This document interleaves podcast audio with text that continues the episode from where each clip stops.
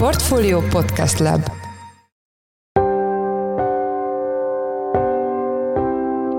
Mindenkit üdvözlünk, sziasztok! Ez a Checklist a Portfolio podcastje január 19-én pénteken.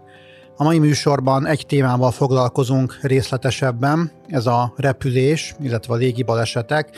Ennek apropóját a Boeing elmúlt két heti incidensei adják, amelyből az egyik, a legsúlyosabb, sokkal rosszabbul is végződhetett volna. Azon a magasságon, ahol ez az esemény bekövetkezett, ott még tulajdonképpen nem nagyon volt nyomáskülönbség a kint és a bent között. Valami pici volt, de de nem volt számottevő.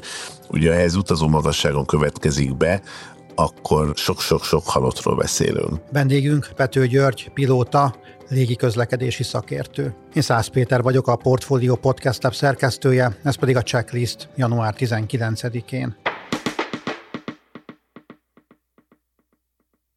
Az elmúlt napokban megint rájár a Ruda Boeing repülőgépgyártóra a 737 MAX típus 2018-as, illetve 2019-es katasztrófája miatt eleve megtépázott hírnevű cég egy 737 MAX 9 típusú gépének ajtaja felszállás közben kiszakadt. A gép vissza tudott ereszkedni a földre, az utasok egy része szerzett csupán kisebb sérüléseket, saját elmondások szerint, ezek főként a nyomás különbségből fakadtak. Pár nappal később egy japán Boeing 737-esnek kellett visszatérni a kiindulási reptérre, miután a személyzet egy repedést fedezett fel a pilóta fülke ablakán.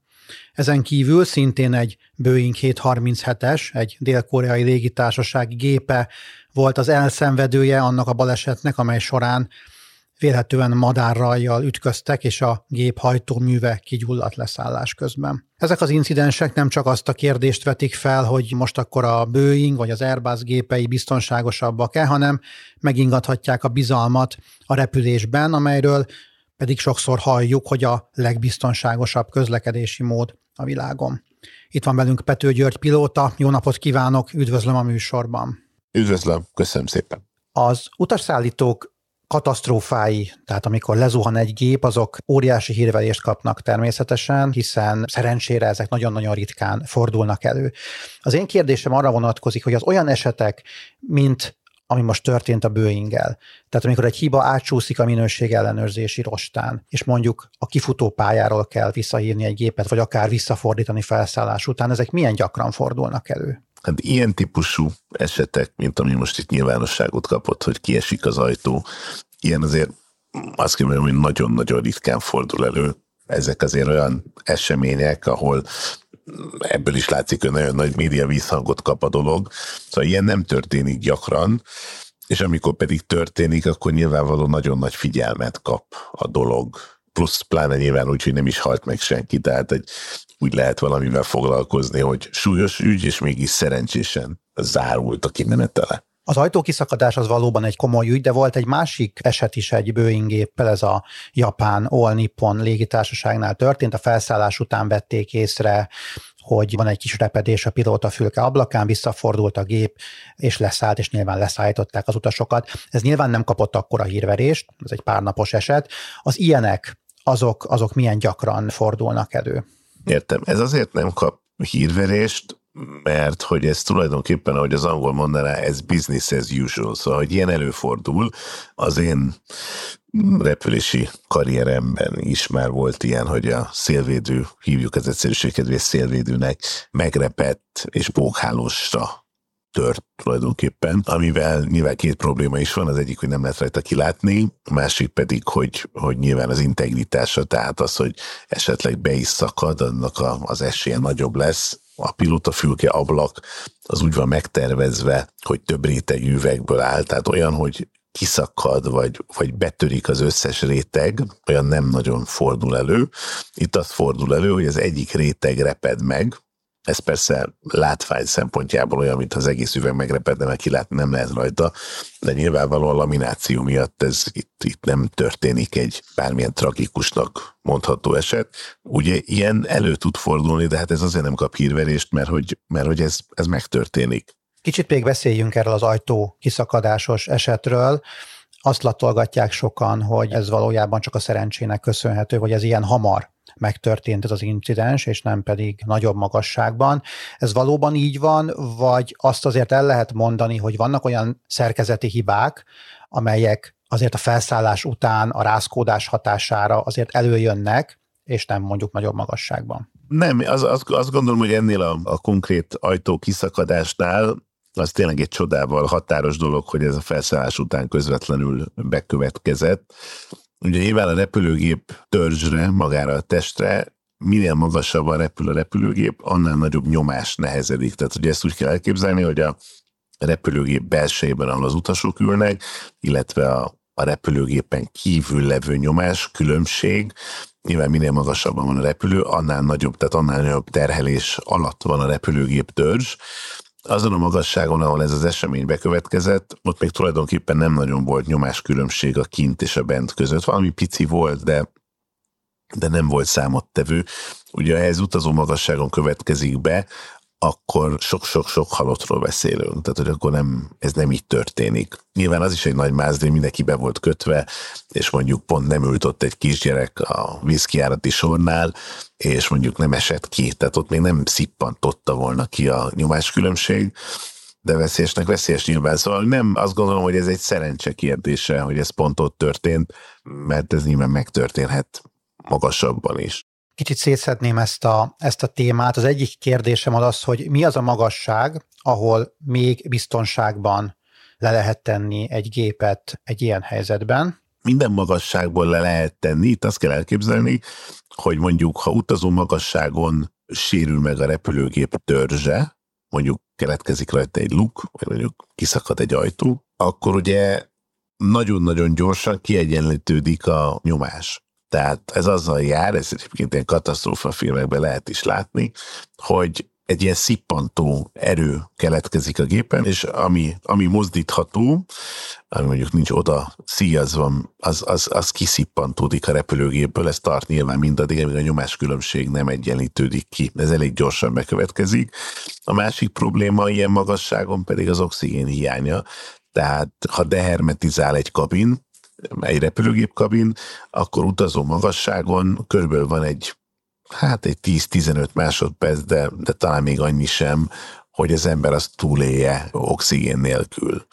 Tehát több eset is, esemény is paralel következik utazó magasságon, ami mind-mind nyilván nem, nem segít abban, hogy az ember ezt túlélje. Na most mondjuk egy 18 ezer láb magasan, ez a repülőgép ajtó, ez valahol 15 ezer láb körül szakadhatott ki. Nagyjából 18 ezer lábig van az, hogy még jó eséllyel oxigén nélkül az ember egy pár percig gond nélkül el van. Sőt, akár 10-15 percet is, nem kellemes nyilván, de hogy nem, de hogy ott még a, a, az élettel, hogy ezt mondani szokták, még összeegyeztethető a dolog.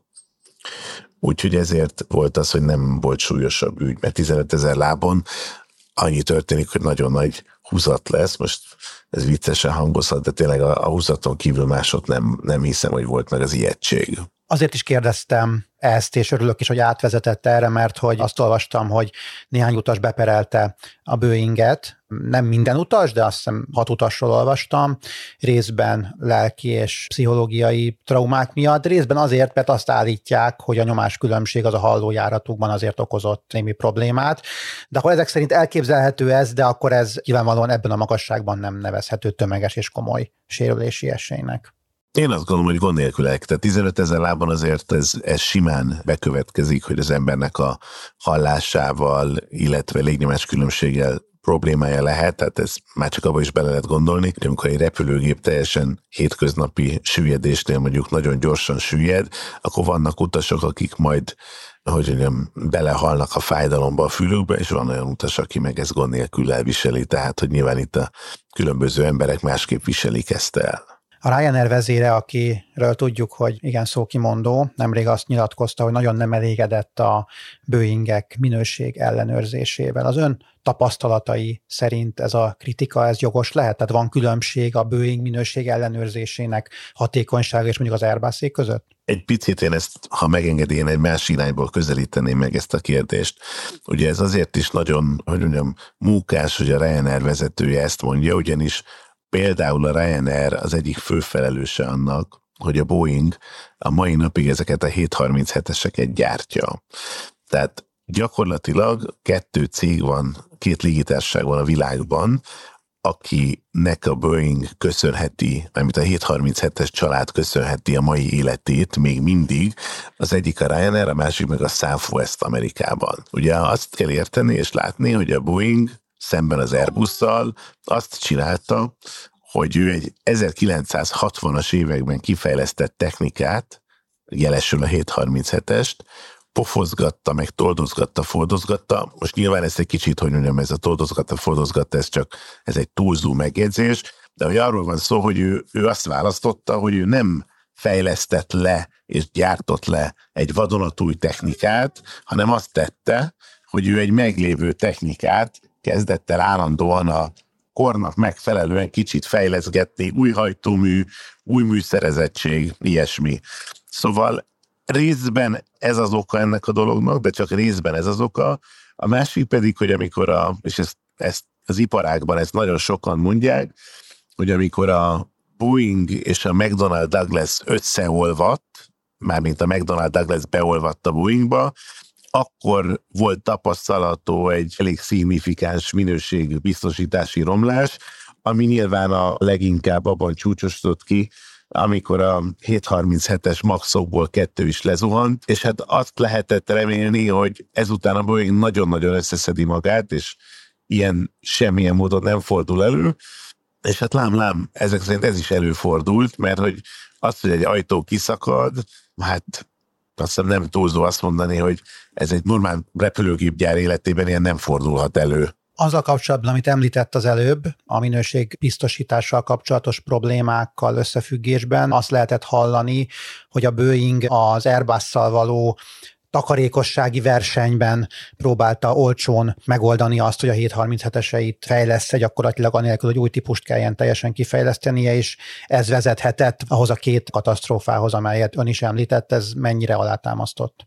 Hát nem, ezt nyilván alátámasztani nem nagyon lehet. Itt egyrészt vannak a, a nagyon makacs tények, a tények azok, hogy az Airbus ebben a kisgépes családban, amit Airbus 320-asnak hívnak, sokkal-sokkal-sokkal jobban teljesített, és még a mai napig teljesít, mint a Boeing. Tehát, hogy itt volt egy verseny, amit egy, mondjuk azt, hogy egy, egy új érkező a piacra, mert ugye a Boeing egy, egy komoly múltal rendelkező cég volt, és az Airbus pedig ezt a piacot majd, hogy nem letarolta.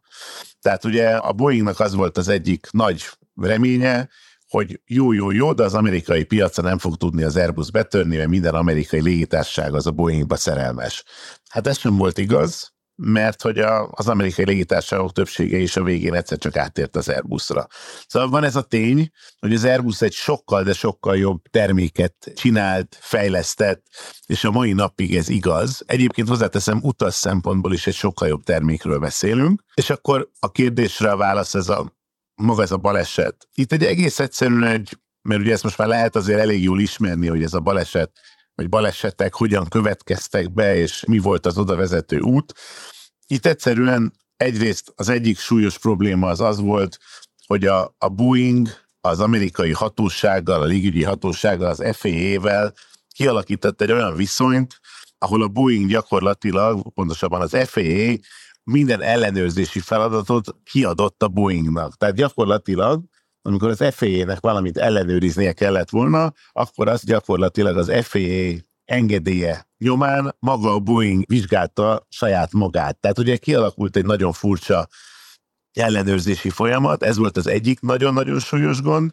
A másik pedig, hogy fejlesztettek egy új technikát, vagy technológiát, és ez a technológia bár jónak tűnt, de nem volt benne redundancia. És egyébként a Boeingon belül többször jelezték ennek a technikának, ezek egyébként egész konkrétan ezt úgy hívják, hogy MCAS, ez erről a technikáról van szó, és a Boeingon belül többször több fejlesztő is jelezte, hogy ez így nem jó, mert hogy ez a berendezés, hogyha elromlik az egyik jelzője, akkor nincs másik jelzője. Tehát gyakorlatilag elromlik, és vége és ezt jelezték többen, és a Boeing ezt nem fogadta el, vagy pontosan Boeing vezetők ezt nem fogadták el, és gyakorlatilag át tudott ez menni gyártásba. És hát innentől kezdve azt hiszem a többi az már történelem, több száz ember vesztette életét emiatt. Beszéltünk ugye az ajtó kiszakadós esetről, beszéltünk a szélvédő repedésről, de volt egy harmadik eset is a napokban egy Boeing géppel kapcsolatban. Egy dél-koreai légitársaság gépe leszállás közben kigyulladt, feltehetően azért, mert madárrajjal ütközött.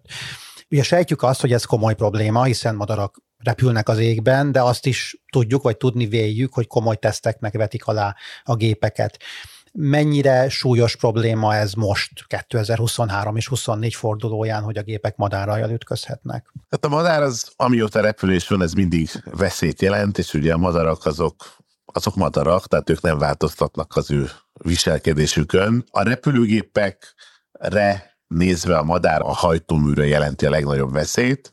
A hajtóművek úgy vannak megtervezve, úgy vannak gyártva, hogy egy-egy madárral való ütközést gond nélkül kibírnak, tehát a hajtóművek gyártásánál és az engedélyeztetésénél komoly, nagy fagyott, tehát lefagyasztják a madarat, nyilván nem élő, fagyott madarakat lőnek bele a hajtóműbe, és ezeknek a hajtóműveknek ezt ki kell bírnia, és ezek a hajtóművek ezt ki is bírják. Itt nyilván arról van szó, hogyha egy madár rajjal találkozik a repülőgép, és mondjuk mind a két hajtómű több-több madarat szippant be, akkor mi történik?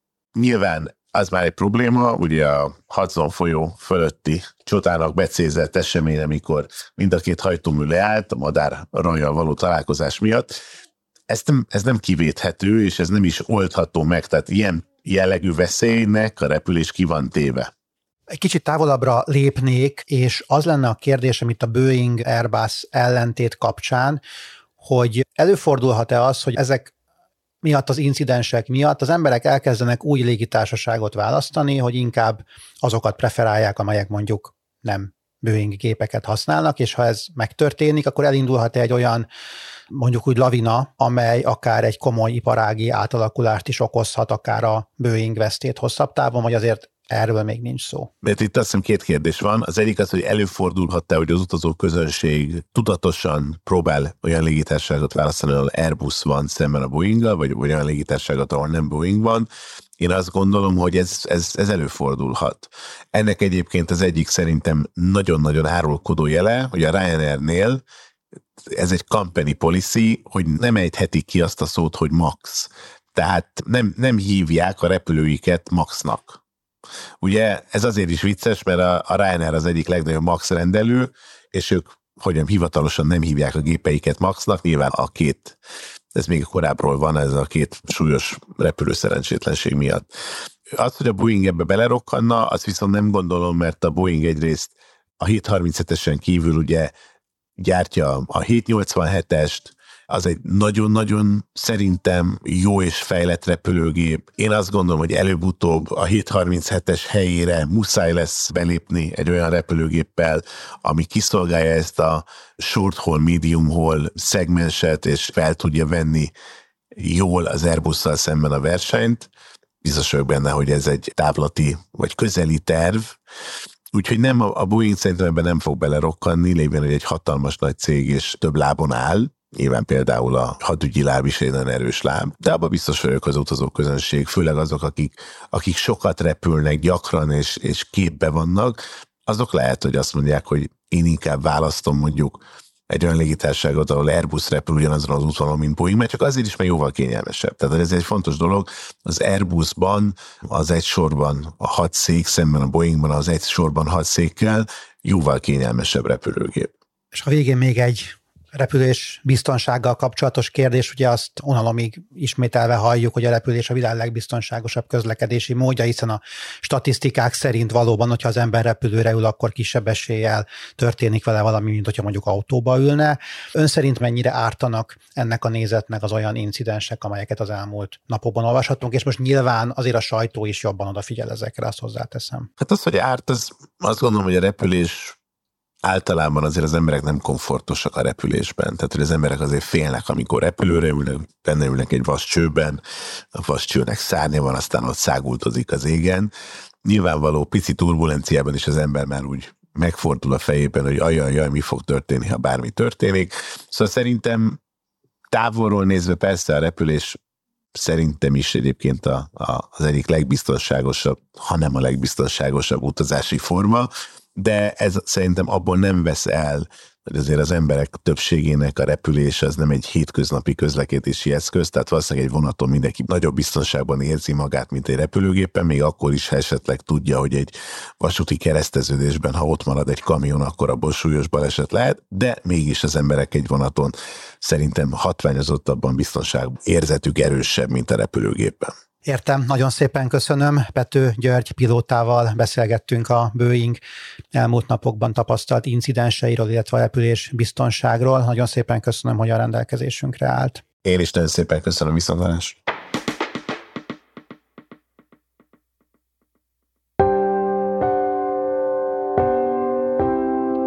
Ez volt már a Checklist a Portfólió munkanapokon megjelenő podcastje. Ha tetszett a műsor és még nem tetted volna, akkor iratkozz fel a Portfólió Checklist podcast csatornájára valamelyik nagyobb platformon, ahol jellemzően podcastokat hallgatsz.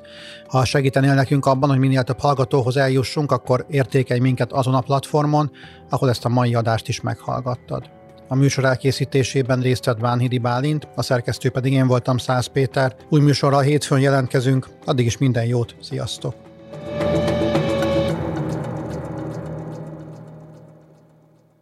Reklám következik.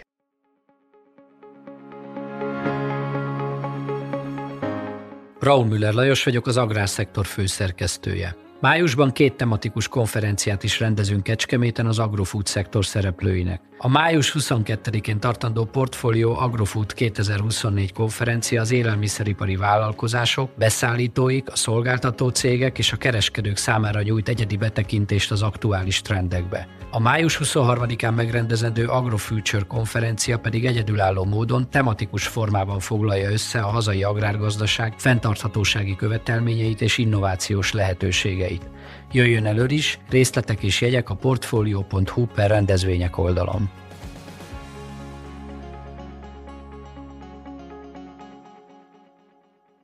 Reklámot hallottak.